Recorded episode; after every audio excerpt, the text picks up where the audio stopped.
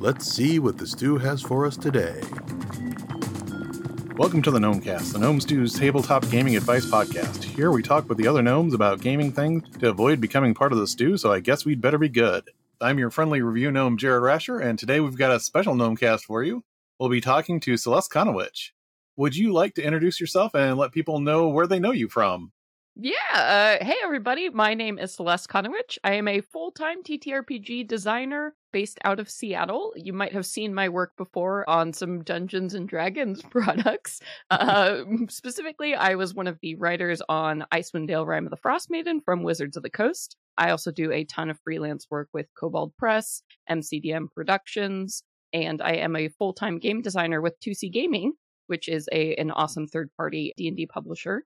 So that's just a few things. You might also know me from Venture Maidens, which is an actual play D&D 5th edition podcast that I've been the GM and producer for for over 5 years now. Uh, I'm also a streamer. A you know, I, I co-own a network called Penwitch Studio with uh with Lisa Penrose. So just a few things, I guess. All right. I, and I know, you know, part of why I want to do this interview is because I've, you know, I look at a lot of third party D&D material and I saw your name just increasingly show up in places like that. And then seeing your name in Rime of the Frost Maiden, I really wanted to get a chance to talk to you, and I'm really glad that you're on the show. Oh yeah, well, you know what? I always love talking D and D. It's obviously one of my favorite things, so always happy to chat. So the first time I did hear your name was when I first ran into the Venture Maidens podcast. Uh, would you like to go into how that podcast started? Yeah, so I mean, Venture Maidens has been around for quite a while now. Um, I remember we started it because D and D Fifth Edition had just come out, and at that point, I had been, you know, running a 3.5 campaign with my friends for, you know, four years at that point, and a bunch of my friends were starting, you know, the way adult life works, you all start getting jobs, moving away from each other, and you know, I had heard um, Drunks and Dragons which was a very cool actual play podcast that was functioning at the time. And that was right when like the Adventure Zone was getting started. And I was thinking, wow, people really want to hear other people play D&D. That's amazing. I, I, you know what? I think my friends and I have a really great game. And you know what? It would also be really nice to hear more fem voices doing these these types of games making mm-hmm. these types of shows. So with that, I made the decision to go all in. Uh, I was like, yep, let's figure out how to stream, how to podcast. Let's figure out how to do this completely virtually. Go. And luckily, you know, I had the rest of the Venture Maidens support me and say yes. and that was the beginning. And so now, yeah, five years later, we're still here making this show. We just started our campaign two after that first campaign wrapped up after all of that time we're making a a world book, the Venture Maidens campaign guide, a setting guide. I may so, have backed that. yeah. Oh my god, thank you. Um yeah, so that's that's sort of the the short version to a very long tale. Is there anything that you wanted to share about season two or not season two, uh, campaign two of uh, Venture Maidens? Yeah, well, what's really, really exciting is that we, you know, Venture Maidens teamed up with 2C Gaming, who I'm now an employee of 2C Gaming, to make the Venture Maidens campaign guide. And so right now that luckily, you know, very successfully funded. So we are currently writing campaign, you know, the the campaign guide. And what's so fun is that as I'm writing this and we're playing through campaign 2, a lot of the elements that I'm creating, like right now, that are going in the book, are appearing in the game. you know, we are using all of the character options that we are like making, and so it's it's like the ultimate play test, right? Where we're actually, in front of everyone, right in front of everyone. We're just doing it live. So that that kind of interchange, that that feedback that is happening, is incredible. And I mean, world building and book writing on a pretty epic scale. So if you do check out campaign two, you're actually seeing what is going to be in the book and seeing it in action. So you also have a zine that is part of your Patreon. What kind of material is in the zine? Yeah, so we do little fanzines for our uh for our patrons. So that's twice a year we put together a collection of just I mean, basically a ton of fun stuff you might want to see if you're a fan of Venture Man. And So a bunch of art. We do little like character quizzes. We have, you know, fan fictions that we write about our characters in the world. We have games, recipes, puzzles, all kinds of fun stuff that's just, you know, it's like it's like a highlights magazine for adults. um, it's sort of what we do with these. So there are just always these really fun, super creative zines where, and especially we we love when we get to incorporate fan art and also show those off in the zines. So mm-hmm. they're really just you know a, a total love letter to our patrons and the people who make Venture Maidens possible. well, I was going to ask you about the uh, campaign setting in the Kickstarter. We kind of uh, touched on that a little bit, but is there anything else you'd like to share about what's coming up in that uh, campaign guide? Yeah, I mean, so the the challenge right of a campaign guide for a podcast is that you know, we want people to be able to use this guide even if they've never heard of Venture Maidens. So the number one priority with this book has been making a tool that is useful for any dungeon master or any player to approach and find something awesome to incorporate in their world, find mechanics that are inspiring, that are awesome to use, something you really want to see at your table I think the thing that I'm most excited about is this heroic destiny concept that we've developed for the book, which essentially it it's a way for DMs and players to work with each other to develop like the larger narrative for their character. So these are things like, you know, you might pick the Avenger heroic destiny and maybe you start off, you know, swearing vengeance against some enemy that has wronged you, but you become this amazing like Batman esque figure, you know, by the end of a campaign, or, you know, symbiosis, where you form a relationship with a type of beast and that becomes a lifelong friendship. So it's these mechanics that allow you to cultivate like these personal stories within the larger narrative. I know that was definitely one of the things that I saw in there that I really want to get a closer look at yeah. as uh, things develop. So yeah.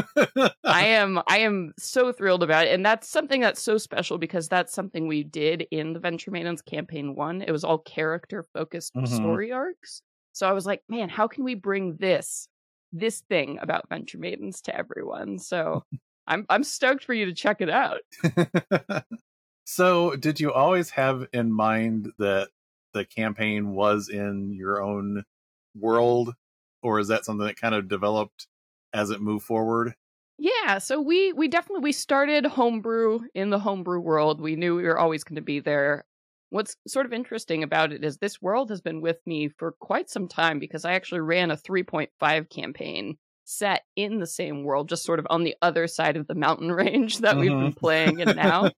so this world has been brewing and developing for such a long time. And I mean, what's really exciting too is when you have a live audience that's so invested and involved in your story, the world absolutely changes and morphs and becomes better as people engage with it. So the world has always been there, but it's this constantly changing, ever, you know, breathing beast. so I was just going to share this as I was thinking about episodes and things that I've listened to and everything. I don't know why this is, but one of the things that has always stuck with me was remembering the Red Dragon chase with the uh the the gift that yeah!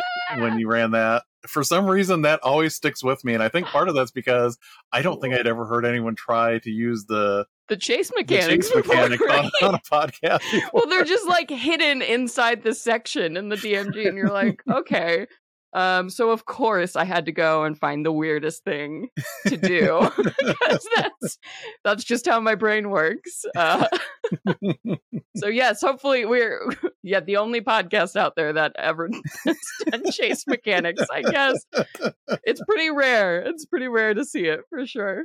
Oh, so I was going to also ask you about your current podcast network is Penwitch Studio, which you mentioned earlier. Yeah. How did this come about? Because I know when I first started listening to you, that wasn't necessarily the home of the podcast. So yeah, so when uh, when Venture Maidens started, pretty quickly after, uh, we linked up with Don't Split the Podcast Network, uh, which was a network owned by uh, James Introcaso and Rudy Basso, who are awesome folks, still very good friends of mine. And recently in the last year, basically, they both got so busy with what they were doing. I mean, James moved to MCDM Productions as their full time like editor. So a lot was going on. So unfortunately, Don't Split the Podcast Network Dissolve, And um, so yeah, you know, it's the way of the world. Like we're all so busy. Yeah. Uh, so with that in mind, I mean, something I've always wanted to do is to create my own podcast network, especially a place for fem owned and led shows to really just get the support they need to make it in this industry because everything is so so male dominated. I don't know if you've noticed. Um, Just a little, yeah. just a bit. So really, you know, that was always a vision I had and something I really wanted to do. And another of the shows that was on Don't Split the Podcast Network, Behold Her, uh, which is made by the wonderful Lisa Penrose. You know, Lisa and I are really good friends. We were actually roommates when we first moved to Seattle, and we still, you know, have that great friendship. So we decided to join forces and make our dream a reality and create Penwitch Studio. I was lucky enough to get to meet Lisa once at Gamehole Con. Uh, Lisa two is years ago, I so think. So amazing. Yeah, uh, such such an innovative creator and such like a positive voice of change. Uh, so I, working with her is an absolute joy, and it was really just a natural step to form this network. it's it's really interesting when you're talking about James getting that job. I remember like there was this rapid fire like a bunch of designers that I've been following that were all freelancers all of a sudden getting full time jobs. all of a sudden, we like- got hired. Yeah. Yeah. so it was you and uh, James Introcaso and uh, Shawn Merwin. hmm And uh, it was like, wow, what's going on here? Ah, you know i think i think that's a good sign right for this industry we are starting to actually like companies are starting to get in you know in the black uh, instead of in the red for the first time ever and Mhm. i love that people are prioritizing hiring full-time employees and really Mhm. giving people benefits and like a chance to shine because having come from a full I just did one full year of full time freelance, and that was so much. It is just such a daily struggle to try and you know work on as many projects as you can and try to organize your life and try to live on you know the pennies that you get as a TTRPG designer making the jump to full time is just has been extraordinary and I'm I'm very very lucky to be here. yeah, I know. I know we still have a long way to go before Mhm. people are really getting paid what they're worth in the hobby and for different places. But it is nice to see more people than I can remember seeing Yeah. be able to actually make a living at it. I mean, a few years ago, I never would have been able to, you know, I couldn't even have imagined having the job I have now, uh, being a full time game designer, and that that is just extraordinary. That possibilities are opening up, and people want them, and there is need for them. Well, thankfully, eh, I mean, I'm very happy to see people working full time and to see the variety of uh, products coming out that I, yeah. you know, I review a lot of them, so I get to see a whole bunch of them, and yeah, I like it's seeing a wide range of things. when you have a happy team how much like good stuff you can make as a company. It's like, you know, every time you turn around MCDM Productions is making something amazing. Uh it's cuz they pay people so well and it's just such a great environment. it's it's I- it's just putting money right, you know, right into quality.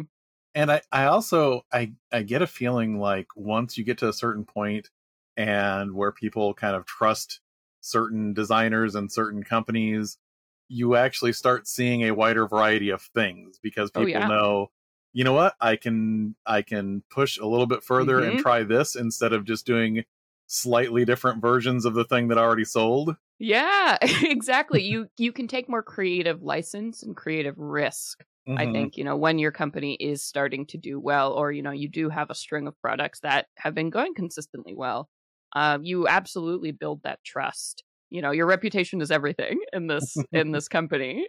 you know, Well, I mean, I I I really loved three five, and I bought almost everything that came out for three five. oh yeah, I have three bookshelves. Full But There was definitely a feeling that you were selling to the same people Yep, over and over again, yep.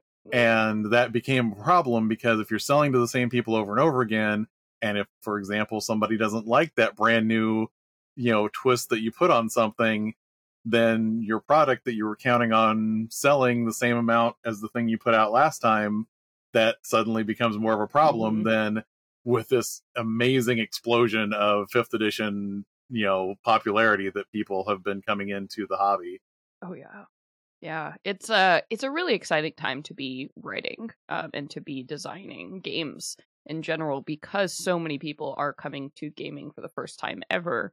You know, writing products that I, I think this is something that I like to think of as one of my specialties because I've been playing D and D for a very long Mhm. time and I'm very familiar with older editions, but I am in the younger age bracket.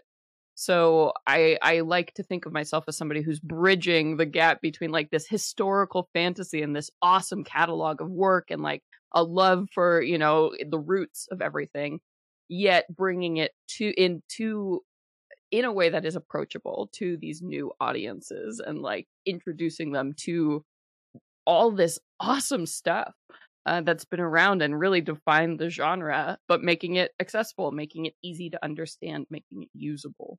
Yeah, I um this is going to date me, but I had taught my kids how to play D&D and I used to run, you know, games for them. They were part of one of the groups that I ran. And two of them are still playing D&D now that they're married and out on their own. Yay! And what's really funny is they're not just buying the Wizards material. Mhm. Like my son has backed several Kickstarters. Like it's Yay! so it's not just bringing people into the hobby, it's uh, it's bringing people into the whole range of the hobby oh, it's yeah. not just wizards it's the the entire hobby Mhm. and that's what i really like about that Yeah. Yeah. I mean, there's so much stuff out there and it's just the the more that like nerdery becomes acceptable in general, I think, you know, all you when one thing rises, everything else is brought up with it, right? I think we're seeing a surge, you know, in in comics in these like nerdy TV series, you know. Oh my Mhm. gosh, the fact that like Witcher is, you know, like nationally popular, that's Yes. amazing when you look at that. And a lot of that is because of this, you know, the this impetus of gaming is just rising up everywhere. It's so incredible to see. And the thing uh, you know and it's that this is the thing that gets me is it's not just d&d i'm seeing more licensed things that are much more viable than i would have thought Mhm. they would have been especially like 10 years ago. There's Mhm. an alien rpg that's doing really well. There's a star trek rpg there's a dune rpg i mean these properties that uh, you know if you would have told me 10 years ago there's going to be an rpg i'd be like oh yeah and it's probably going to sell like 100 copies. That that's cool yeah, at a con, somebody is going to staple some paperback books together, and there you go. I mean, yeah, and especially with things like Kickstarter now, um, becoming a, an actual viable way to make your products. You know, everyone can get into the creative space. hmm What they do with that power once they're there still is is yet to be determined. But people can, you know, actually make their dreams happen for the first time ever. Great power comes great responsibility Yes. oh yes. So speaking of actually Wizards of the Coast, um, you worked on Icewind Dale Rime with Frost Maiden, and I have even listened to some of the episodes where you're running this for Oh, other people on your podcast. What was it like to work on that adventure? Yeah, it's scary. Um, I think, as you might imagine, you know, being a fresh-faced designer uh, and getting approached to write, especially with so many other wonderful folks on that project. I mean, like Ashley Warren and H. H. Carlin, like were designers that I had been a huge fan of and followed their work for a long time. And then getting put on the project with them, I was like, "Are you sure?" I remember getting the email from Chris Perkins saying, "Hey, would you be interested in writing for this book?" And I was like, "This is this is a this is is this real?" but it was it was good. It was challenging. It was absolutely the hardest thing I've ever done and totally vital for me to learn about what what this career demands because it was very challenging also having somebody at that level of you know proficiency judging your work and then having to deal with the feedback and like getting into Mhm. that process which is so fast and so you know the forge has been made and like this is how the books are made and you you got to run to keep up and and get in there so a big learning experience. what I'm interested too is um, whenever I see multiple designers on a book like that, like for example on Candlekeep Mysteries, I understand how that worked because you had individuals working Individual on pieces. Yeah. individual pieces. But how how does the collaboration really work on a book like Rime of the Frost Maiden? Yeah. So what I've heard, because I have talked to, you know, other design teams from books, is that my experience was remarkably team forward and supportive compared to some of the other books that have happened. Mm-hmm. You know, most of the time it is just a bunch of disparate designers and you get your section of the book and you never talk about it and you send it in and that's what it is. Mm-hmm. But for Rime of the Frost Maiden, we, all of the designers on that book, were so good about meeting up regularly and providing support, be it emotional or, you know, or otherwise. But I was just truly, I mean, truly blessed to have that group of people to be designing and learning alongside. Uh, I don't know if I could have gotten through it without without such support and kindness. So I am really interested to hear more of your game that you're running though, just because there is something kind of neat about okay, this is somebody whose fingerprints are all over this to begin with, and then they're running it the way they want to for this group. Yeah, it's it is so weird, you know, having having this book that you're running from this full campaign and honestly, it makes DM prep so much easier because I'm so familiar with, with All you have to do is just write a published book. there you go and then it's a breeze um but it is prep right there. my my favorite part is because you know a lot of my stuff is woven into different parts of the Mhm. book seeing when they encounter something that i wrote or i know that i like designed this thing you know i I feel almost like a spectator you know behind the glass like are you gonna like it? Are you gonna hate it? It's um it's very joyful uh, i will say the whole time. I feel like I, I feel like a guilty kid, honestly, every time I run I run this game. it it's really it is interesting though um hearing you talk about the collaborative process because the way the adventures have been developed has really changed since the Mhm. launch of fifth edition just Oh, yeah. from looking at it from the outside because your first three major story arcs were actually outsourced from you know freelance development Yeah. studios and to see that kind of develop over time has been really interesting especially as it's pulling in more people whose name i recognize you know to work on different things too yeah, it's a it's so interesting because you know I, I think it's clear Wizard still hasn't figured out what the best way to do adventures is yet, or books even. mm-hmm. So it, it's something you know as my job as a game designer working with third party companies it's really important for us to keep our finger on the pulse of like what is wizards doing? Like what is the new strategy? Why is this changing? And then also trying to read those trends and because you know at the end of the day we all want to develop something that is useful that is helpful that is the best tool we can possibly design. So every book it's like you know a different attempt at building a multi-tool. It's like mm-hmm. if you had no idea what a multi-tool was and somebody explained it to you each book is like the attempt to do it until we get it perfectly right. Yeah, and that that's been interesting just from the review front because there has been that change in you know, anytime somebody's developing something and it's not for the primary company, there is kind of that deviation, the standard deviation from that. like But here's how then- we do it yeah, what is the core? And the core has been changing. Like, for example, with the ability score adjustments and not Mhm. being connected to ancestry at, at this point in time, changing race into something like lineage or ancestry Mhm. trying to decouple things like cultural things from those things to where they're more actual specific traits, which is something that it, you know, if you look at the um the unearthed arcana for uh Dragonborn, it looks like a lot of that is less it's gonna be this is Dragonborn society and this is more here's cool stuff that if you're, you know, a dragon person you could do. yeah yeah. And what's interesting, and and then just seeing like some of the changes in like instead of per uh, ability score bonus going to per proficiency score Mhm. bonus, and spending certain resources to reset things that are normally once per long rest. That is a lot of moving parts that It have is. been kind of drifting here. and I don't get me wrong, I love a lot of that stuff. I like a lot of those changes. I think things like going with uh per proficiency bonus. Oh, it's so much better to design around proficiency bonus. Yeah. I, I have this argument frequently, but it's just so much better. It naturally scales. It makes sense. Yes, and you're not overly penalizing somebody that's not 100% optimized for their ability Right. bonuses. And if you have an ability that keys off of something Mhm. that isn't your primary thing, then at least you're you got something. Yeah. yeah. going way off into the, the woods here. But yeah, this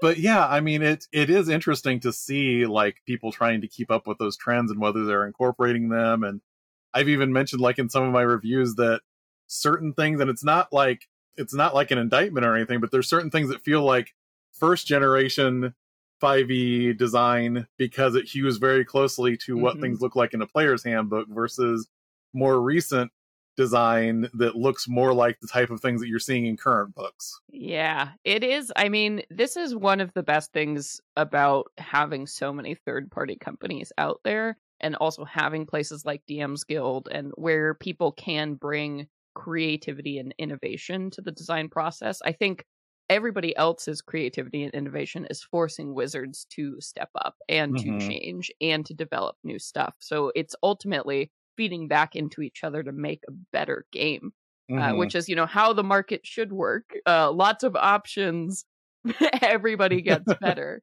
so it's it's exciting it's really exciting to be here and to watch that happening yeah, it was interesting because I remember back when third edition was transitioning to fourth edition, one of the designers, and I couldn't remember who it was right now, but they were discussing how they were hoping that the open game license would create a whole bunch of new things and then they would be able to bring that back in Mhm. and kind of integrate that into the game and get some fresh air from that.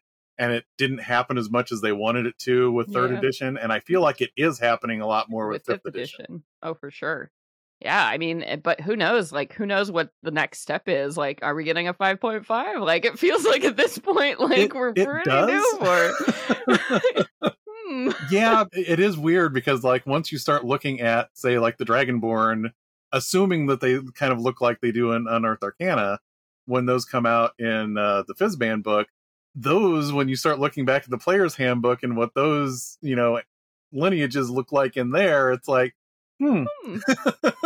that's i mean that's something i've been saying it's now we are we are sort of getting into a gray area where it's like you know if if somebody walks up to the game and they're like oh okay i just bought the player's handbook like that's the book i need that's the book i can afford Mhm. and then you know they show up to a public play space next to somebody who's you know wielding one of these banana pants ancestries from the curse of strahd book or from ravenloft it's like that's not fair uh, that, that is a financial based disparity that we are looking at Yeah. here so it's I, I and i'm not sure you know i don't have the answers Mhm. to uh how we fix that but I mean, hopefully, you know, third party companies are there making things that are very accessible and Mhm. oftentimes more affordable.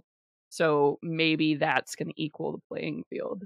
I know that one of the things that you know has been kind of talked about recently is changing some of the lore around the Drow. But that was something I was going to say when I think about third party developers. I love what Kobold Press did with Drow and the Underworld Player's Guide hmm because they felt different and kind of alien to other elves, but they weren't cursed and always evil and you know Yeah. it avoided a lot of that stuff while still kind of making them okay these underground elves are different This is a different world. Yeah.